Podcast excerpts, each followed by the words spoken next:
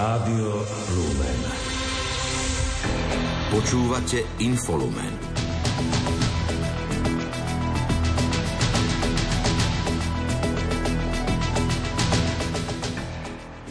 Podpredseda Národnej rady Andrej Danko mal v noci auto nehodu, no nepočkal na políciu. Opozícia žiada, aby odstúpil.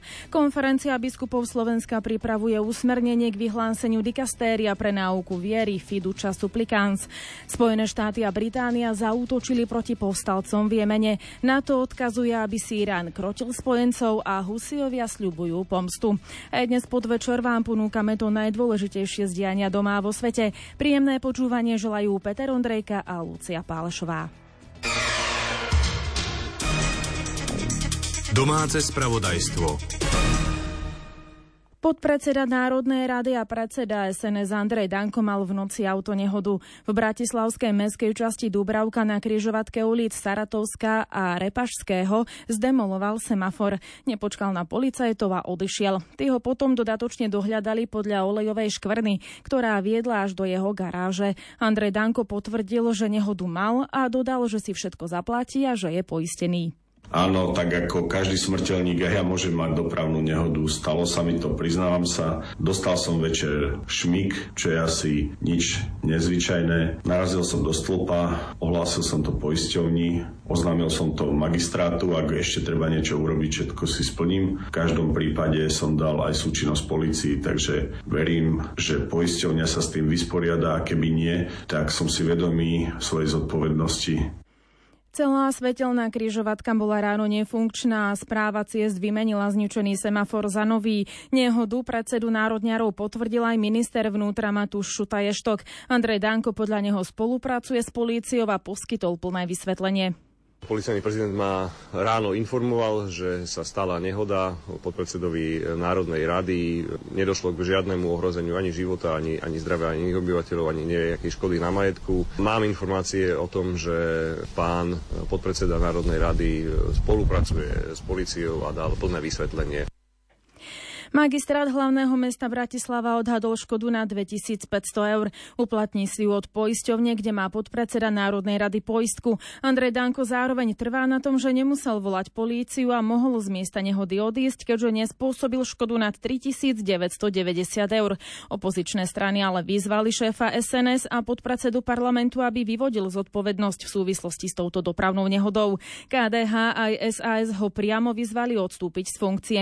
Ak tak neurobí, opozícia chce budúci týždeň vyzbierať podpisy potrebné na zvolanie mimoriadnej schôdze k jeho odvolávaniu, hovorí podpredseda KDH Marian Čaučík. Každý občan Slovenskej republiky vodič vie, čo má urobiť v prípade nehody. Andrej Danko to neurobil.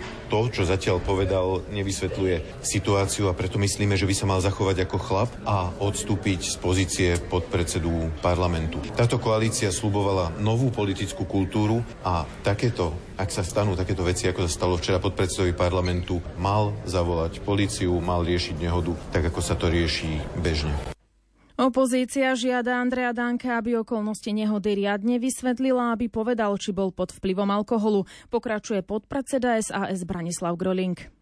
Asi Andrej Danko ide v stopách pána Slotu, keďže urobil autonehodu a z tejto autonehody odišiel. To je taký dôkaz, že odišiel kvôli tomu, že nechcel volať policajtom a nechcel sa podrobiť nejakej dýchovej skúške alebo nechať si odobrať krv. Je dôležité povedať, že v takýchto okamžikoch sa pozerá na takéhoto človeka, ako keby bol opitý, tak neviem, že či to bol cieľ Andreja Danka takýmto spôsobom to nejako zmáriť, toto vyšetrovanie. Uvidíme, čo sa bude diať dodatočne. Ja si myslím, že naozaj by nám to mal všetko všetkým vysvetliť, že čo sa udialo večer, aj že policia by k tomu mala zaujať stanovisko.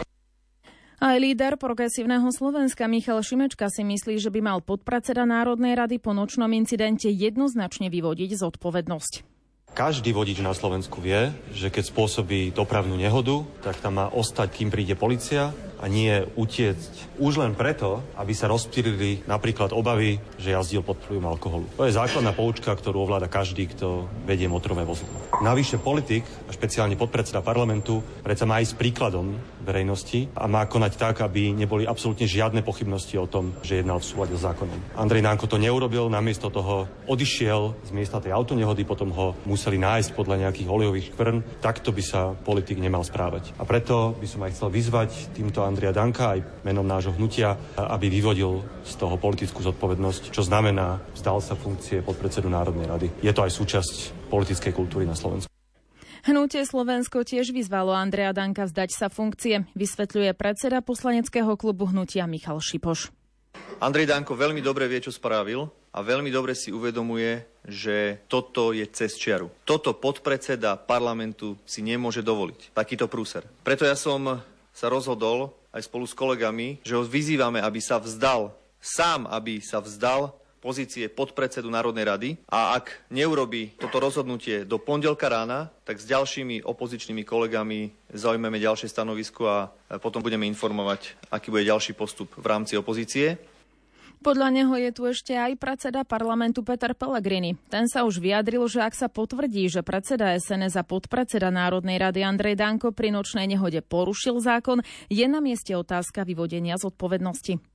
Nemám viac detajlov, ale v prípade, že by sa potvrdilo, že pán predseda Slovenskej národnej strany a podpredseda parlamentu bol účastníkom dopravnej nehody a nezachoval sa tak, ako sa má každý občan v zmysle zákona pri dopravnej nehode zachovať, tak samozrejme je tu potom otázka aj na vyvodenie nejakej politickej zodpovednosti, ale musím si najprv počkať na detaily, pretože som to zatiaľ počul dvoma vetami, že sa niečo stalo. Neviem detaily, neviem definitívne fakty, ale v rámci nejakej politickej slušnosti si myslím, že vo vyspelom svete, ak by sa potvrdilo, že podpredseda Národnej rady havaroval a z nehody ušiel alebo sa snažil zatajiť túto nehodu, tak by pravdepodobne k nejakej politickej zodpovednosti alebo vyvodeniu malo dôjsť. Naopak, premiér Robert Fico o nehode koaličného partnera povedal, že to berie za normálny ľudský príbeh sme situácii, kedy uh, sa budú škandalizovať veci, ktoré podľa mňa sa nemajú škandalizovať. Predsa pán podpredseda Národnej rady a pán predseda Slovenskej národnej strany veľmi jasne vysvetlil, že nedošlo k žiadnemu zraneniu, jednoducho asi dostal šník. Ja teraz som len videl to, čo pán predseda Slovenskej národnej strany povedal. Normálny ľudský príbeh, Pepo. No tak jednoducho dostal šník a vrazil do niekoho semaforu pre nehodu pod predsedu parlamentu a šéfa SNS Andrea Danka sa začne trestné stíhanie pre prečin poškodzovania a ohrozovania prevádzky všeobecne prospešného zariadenia. Generálny prokurátor Maroš Žilinka o tom informoval na sociálnej sieti. Predseda Národnej rady Peter Pellegrini vyhlási voľbu kandidátov na súdcu Ústavného súdu v pondelok 15. januára. Informoval o tom dnes po stretnutí s predsedom Ústavného súdu Ivanom Fiačanom. Na Ústavnom súde je neobsadený post jedného z 13 sudcov potom, ako sa v Lani v septembri Jana Lašáková vzdala tejto funkcie. To rozhodnutie je už pripravené, podpíšem ho ešte dnes a s účinnosťou 15. januára bude táto voľba vypísaná, tak aby potom mohol ústavný súd čo najskôr fungovať v plnom počte. Samozrejme už potom bude na Národnej rade, či sa podarí e, súdcu zvoliť, pretože po novele pani ministerky Kolikovej sa musí v prvom a ešte asi aj v druhom kole voliť až ústavnou väčšinou, čo je 90 poslancov. Takže samotné vyhlásenie je v poriadku, ale samotná voľba podľa mňa bude ešte náročná, pretože neviem, či sa bude dať v tomto zložení parlamentu nachádzať nejaká ústavná väčšina. Peter Pellegrini ďalej uviedol, že voľbu nevyhlásil skôr pre pracovnú zanepráznenosť a dianie v parlamente. Podľa neho bude potrebná diskusia s ministrom spravodlivosti Borisom Suskom a predsedom ústavného súdu o príprave opatrení tak, aby ústavný súd nebol zavalený podnetmi a bol v rozhodovaní efektívnejší. S Ivanom Fiačanom rokoval aj o otázke možného zvýšenia počtu súdcov ústavného súdu. Ten privítal vyhlásenie voľby kandidátov na súdcu ústavného súdu predsedom parlamentu. Tu som ho len e, požiadal, aby sa Národná rada sústredila na voľbu odborne a morálne vhodných e, kandidátov, pretože ústavné súdnictvo Slovenskej republike si to vyžaduje. V súvislosti s otázkou zvýšenia počtu ústavných sudcov Ivan Fiačan takéto riešenie zaťaženosti ústavného súdu nepovažuje za vhodné a efektívne. Krátko z domova. Poslanci Národnej rady ukončili dnešné rokovanie príspevkami do diskusie k návrhu vlády na skrátené legislatívne konanie k novele trestného zákona. Dnešnému rokovaniu v pléne však od rána dominovala debata k vrátenej novele kompetenčného zákona, ktorú vetovala prezidentka Zuzana Čaputová a poslanci sa ňou tak musia opäť zaoberať. Poslanci sa opäť zídu v útorok 16. januára, keď majú hlasovať o prerokovaných bodoch. Prezidentka Zuzana Čaputová vyzvala riaditeľov škôl, aby neprehliadali šikanu a robili všetko preto, aby vychovávali deti k vzájomnému rešpektu a priateľstvu. Uviedla to na sociálnej sieti potom, ako sa v Košiciach stretla s rodičmi tragicky zosnulého Romana Sparchovian. Lekársky odborári vyzývajú, aby sa zrealizoval projekt novej univerzitnej nemocnice na bratislavských Hrásochách. Zároveň kritizujú zmluvu ministerstva zdravotníctva k analýze o nemocniciach v Bratislavskom kraji. Rezort zdravotníctva reagoval, že chce mať pri rozhodovaní k dispozícii relevantné dáta. Rokovania zdravotných poisťovní s asociáciou nemocníc Slovenska o financovaní v tomto roku pokračujú. Potvrdili to všetky tri zdravotné poisťovne na Slovensku po tohto týždňových rokovaniach so zástupcami asociácie. Štátna všeobecná zdravotná poisťovňa poukázala na to, že ešte nebola vydaná programová vyhláška ministerstva zdravotníctva na tento rok. Opozícia iniciuje mimoriadny výbor Národnej rady pre pôdohospodárstvo a životné prostredie k prípadu riaditeľa Tatranského národného parku Petra Olexu. Informovala o tom poslankyňa Tamara Stohlová z Progresívneho Slovenska s tým, že naň pozývajú štátneho tajomníka Envirorezortu Filipa Kufu. Riaditeľ správy TANAPu odstúpil včera z funkcie po medializácii toho, že bol právoplatne odsúdený za pytliactvo chráneného vlkadravého. Ministerstvo životného prostredia a štátny podnik vodohospodárska výstavba spustili verejné obstarávanie na modernizáciu turbín Gabčíkovskej hydroelektrárne. Realizácia je v súlade s podnikovou stratégiou klimatickej neutrality a trvalej udržateľnosti. Dnes o tom informovali minister životného prostredia Tomáš Taraba a poverená generálna riaditeľka vodohospodárskej výstavby Jana Ježíková. Premiér Robert Fico je pripravený predniesť v Národnej rade správu o tom, čo sa na Slovensku dialo v rokoch 2020 až 2023. Uviedol to dnes s tým, že ak chce prezidentka Zuzana Čaputová zasahovať do súboja prebiehajúceho v parlamente, využije aj on všetky svoje možnosti. Prezidentka podľa Roberta Fica od samého začiatku stojí na strane takých ľudí, ako je Čurila a spolu. Postavila sa verejne za týchto obvinených, ktorí sú obvinení a podozriví z najzávažnejšej trestnej činnosti. Dobre vieme, že pani prezidentka už krátko pred koncom svojho mandátu ani sa netvári, že je nestranná a nadstranícka a v podstate opakuje všetky argumenty, ktoré dnes používa opozícia. Pokiaľ bude chcieť zasahovať pani prezidentka do tohto súboja, ktorý teraz prebieha v Národnej rade Slovenskej republiky, aj my využijeme všetky možnosti v Národnej rade Slovenskej republiky, aby som aj ja predniesol potom správu k tomu, čo sa vlastne dialo v roku 2020 až 2023 a nebude to pekné počúvanie. Zároveň však poukázal na to, že Zuzana Čaputová, ktorá chce v pléne hovoriť o svojich výhradách k novele trestného zákona, má právo vystúpiť v parlamente. Požiada tiež poslancov za stranu Smer aby boli prítomní v sále a vypočuli si jej vystúpenie. Zároveň ale vyzval prezidentku aj predsedu Ústavného súdu Ivana Fiačana, aby zaujali stanovisko k advokátovi Petrovi Kubinovi. Ten má podľa Roberta Fica šíriť na verejnosti informácie o tom, že Senát Ústavného súdu má 24. januára rozhodnúť v prospech jeho sťažnosti a námietke voči legálnosti odpočúvania vyšetrovateľov okolo Jana Čurilu.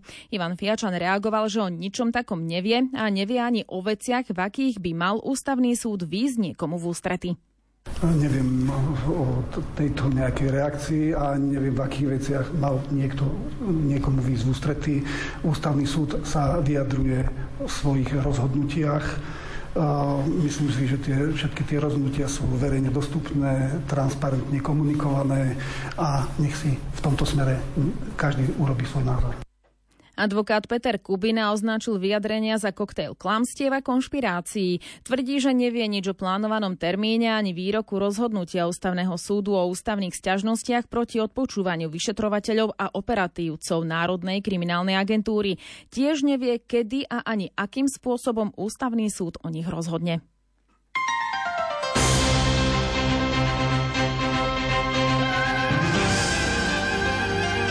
Z Konferencia biskupov Slovenska pripravuje pastoračné usmernenie k vyhláseniu dikastéria pre náuku viery Fiducia Supplicans.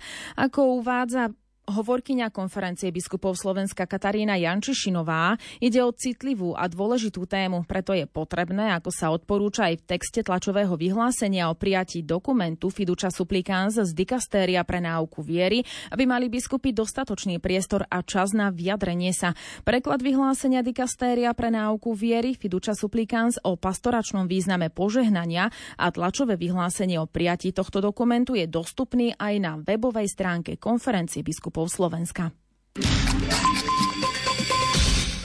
Už budúci štvrtok sa začne tradičný týždeň modlitieb za jednotu kresťanov. Materiály pre tento rok pripravila skupina kresťanov z Burkiny Faso. Ústredným motívom je výrok z Lukášovho Evanielia milovať budeš pána, svojho Boha a svojho blížneho ako seba samého. Materiály sú dostupné na webových stránkach konferencie biskupov Slovenska či Ekumenickej rady cirkví na Slovensku. Viac informácií má Peter Štancel.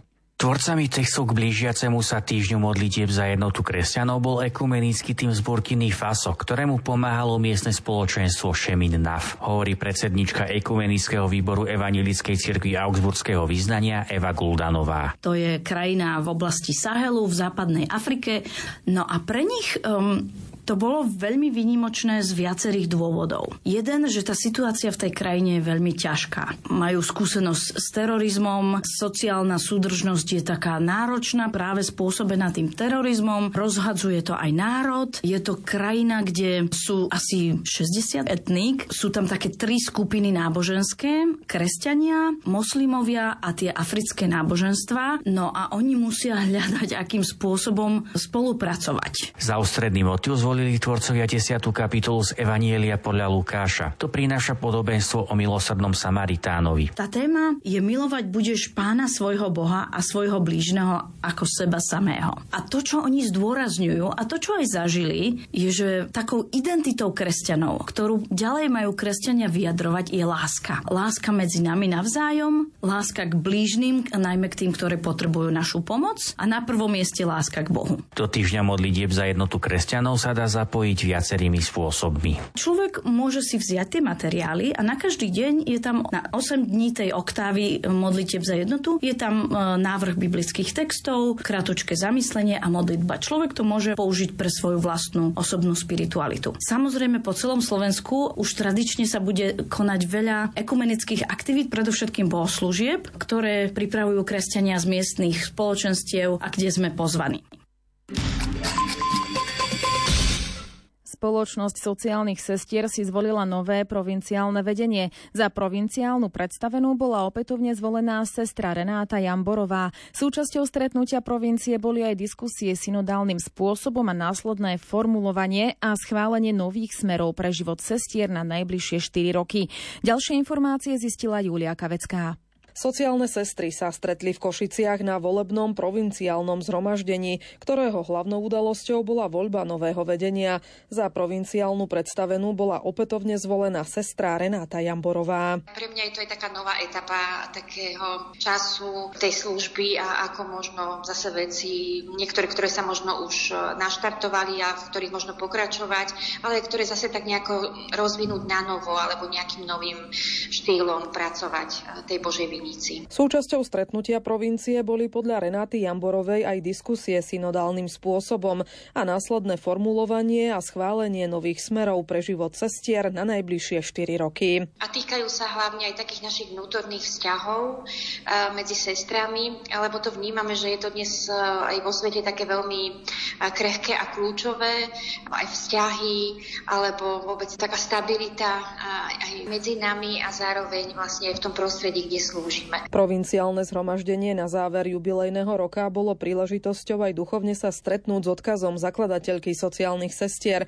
ktorá odišla do väčšnosti presne pred 50 rokmi. Istým spôsobom sme sa možno aj viac tak akoby zviditeľnili alebo dali o sebe vedieť aj v rámci cirkvy.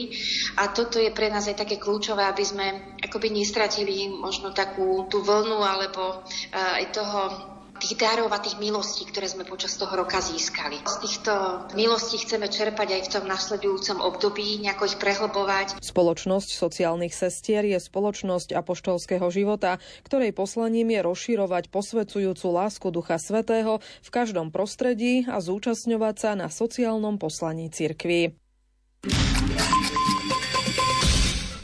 Nabitý program svätého otca Františka vo Vatikáne sa opäť podpisuje na jeho zdravotnom stave. 87-ročný pontifik dnes priznal pred komunikačnými pracovníkmi z francúzskych diecéz, že má malý zápal priedušiek, ktorý mu znemožnil predniesť jeho pripravený prejav. Pokračuje Jozef Pikula.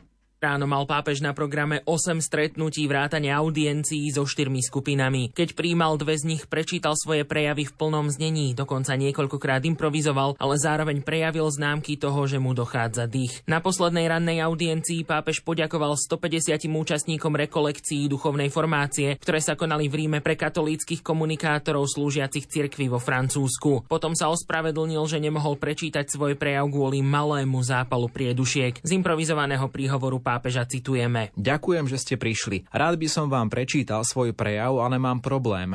Mám malý zápal priedušiek a neviem dobre rozprávať. Ak sa neurazíte, nechám vám kópiu svojho prejavu. Ospravedlňujem sa.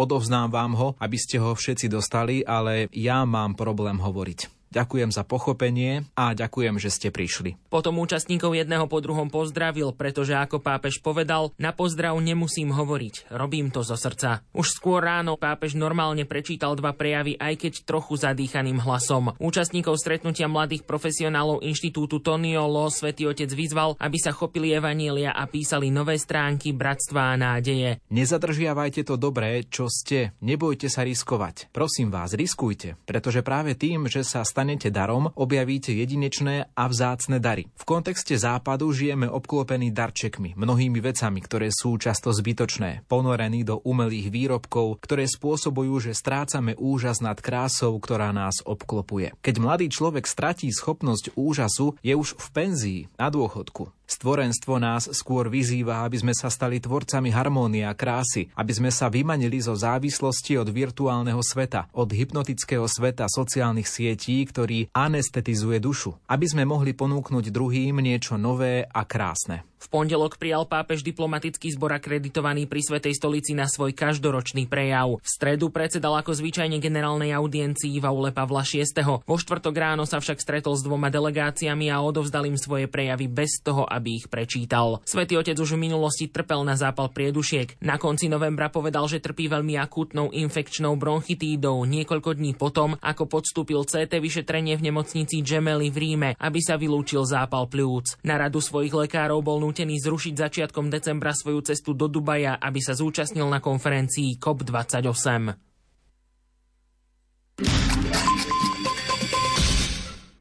Spišský biskup František Trstenský odcestuje začiatkom 3. januárového týždňa do Ríma. V pondelok a útorok sa zúčastní v Ríme na oslave z tého výročia založenia Studium Biblicum Franciscanum, kde ho pozvali ako absolventa tejto školy. Františkáni v roku 1924 založili v Jeruzaleme túto biblickú inštitúciu, aby podávala vzdelanie v oblasti svätého písma a archeológie. Je to fakulta biblických vied a archeológie, na ktorej študoval v rokoch 2000 až 2004. Na štúdia ho poslal poslal vtedajší diecézny biskup František Tondra. Fakulta v Jeruzaleme je súčasťou Pápežskej univerzity Antonánium, ktorá má sídlo v Ríme. Keďže súčasná bezpečnostná situácia neumožňuje, aby sa oslavy konali v Jeruzaleme, chystajú ich vo väčšnom meste. Od útorka 16. januára čakajú biskupa v Ríme niektoré plánované stretnutia, ktoré však budú závisieť od aktuálnych možností a programu jednotlivých úradov. 18. januára ho čaká osobná audiencia u pápeža Františka. Správy zo sveta.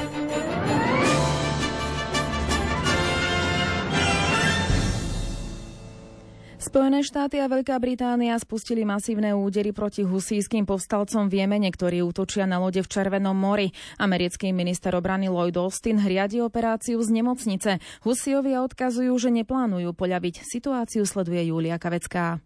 Doposiaľ zasiahli spojenci na čele s USA a Veľkou Britániou 60 vojenských cieľov na 16 miestach. Útoky boli mierené primárne na vojenskú techniku povstalcov. Nálety zasiahli vojenské základne pri hlavnom meste Sana i Tais a námornú základňu Husijov v prístave Hudajda. Americký prezident Joe Biden vo vyhlásení uviedol, že údery proti Husijom boli vykonané s podporou Austrálie, Bahrajnu, Kanady a Holandska.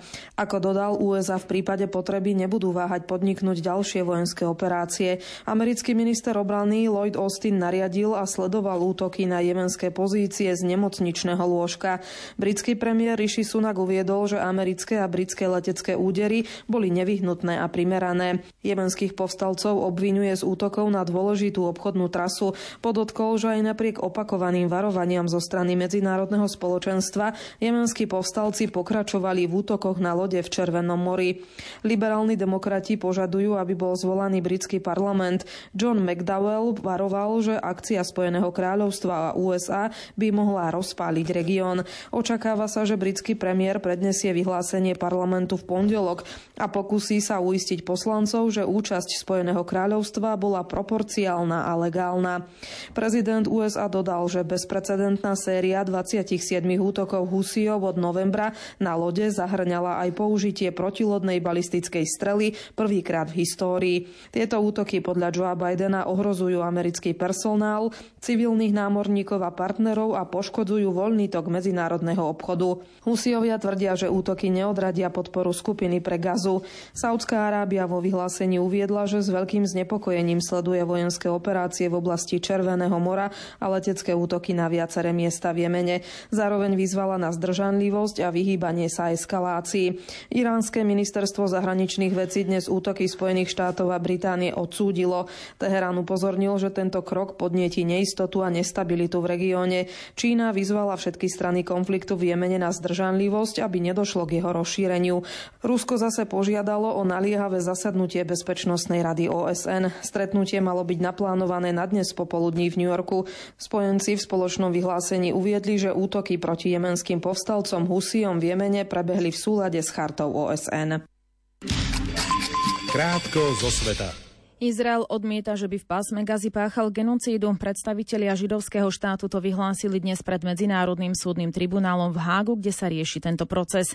Desiatky tisíc ľudí v poľskom hlavnom meste Varšava včera protestovali proti vládnym zmenám v štátnych médiách a uväzneniu dvoch bývalých ministrov odsúdených za zneužitie právomocí verejného činiteľa.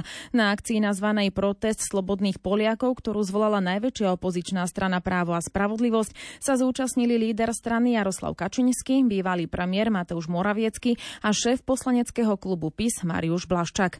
Šesť pasažierov letu 1282 spoločnosti Alaska Airlines zažalovalo spoločnosť Boeing. Ide o incident z minulého týždňa, keď sa 5. januára na lietadle uvoľnil panel a lietadlo muselo núdzovo pristáť. Za zranenia, ktoré pri incidente utrpeli, požadujú odškodnenie. Letecká spoločnosť nie je menovaná ako žalovaná strana.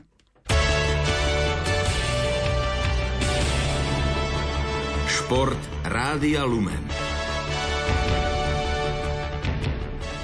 Slovenský tenista Lukáš Klein nastúpi v prvom kole dvojhry na Grand turnaji Australian Open v Melbourne v pozícii kvalifikanta proti Sun Vuk Nvonovi z Korejskej republiky. V prípade postupu do druhého kola ho čaká víťaz nemeckého súboja medzi šiestým nasadeným Alexandrom Cverevom a Dominikom Köpferom. Pre Kleina pôjde o druhý štart v hlavnej súťaži na niektorom z podujatí Veľkej štvorky. V ženskom singli sa na Australian Open predstaví Anna Karolina Šmidlová, ktorá si v úvodnom kole zmeria sily so štvrtou nasadenou američankou Korigofovou. Slovenský motoristický pretekár Štefan Svitko obsadil v dvojdňovej 6. etape Rally Dakar v 8. miesto. Na víťazného Francúza Adriana van Beverena strátil vyše 21 minút. V celkovom poradí mu patrí 9. priečka. V štvorkolkách triumfoval Francúz Alexandre Giraud. Slovák Juraj Varga skončil na štvrtom mieste. Rovnaká priečka mu patrí aj v celkovej kvalifikácii.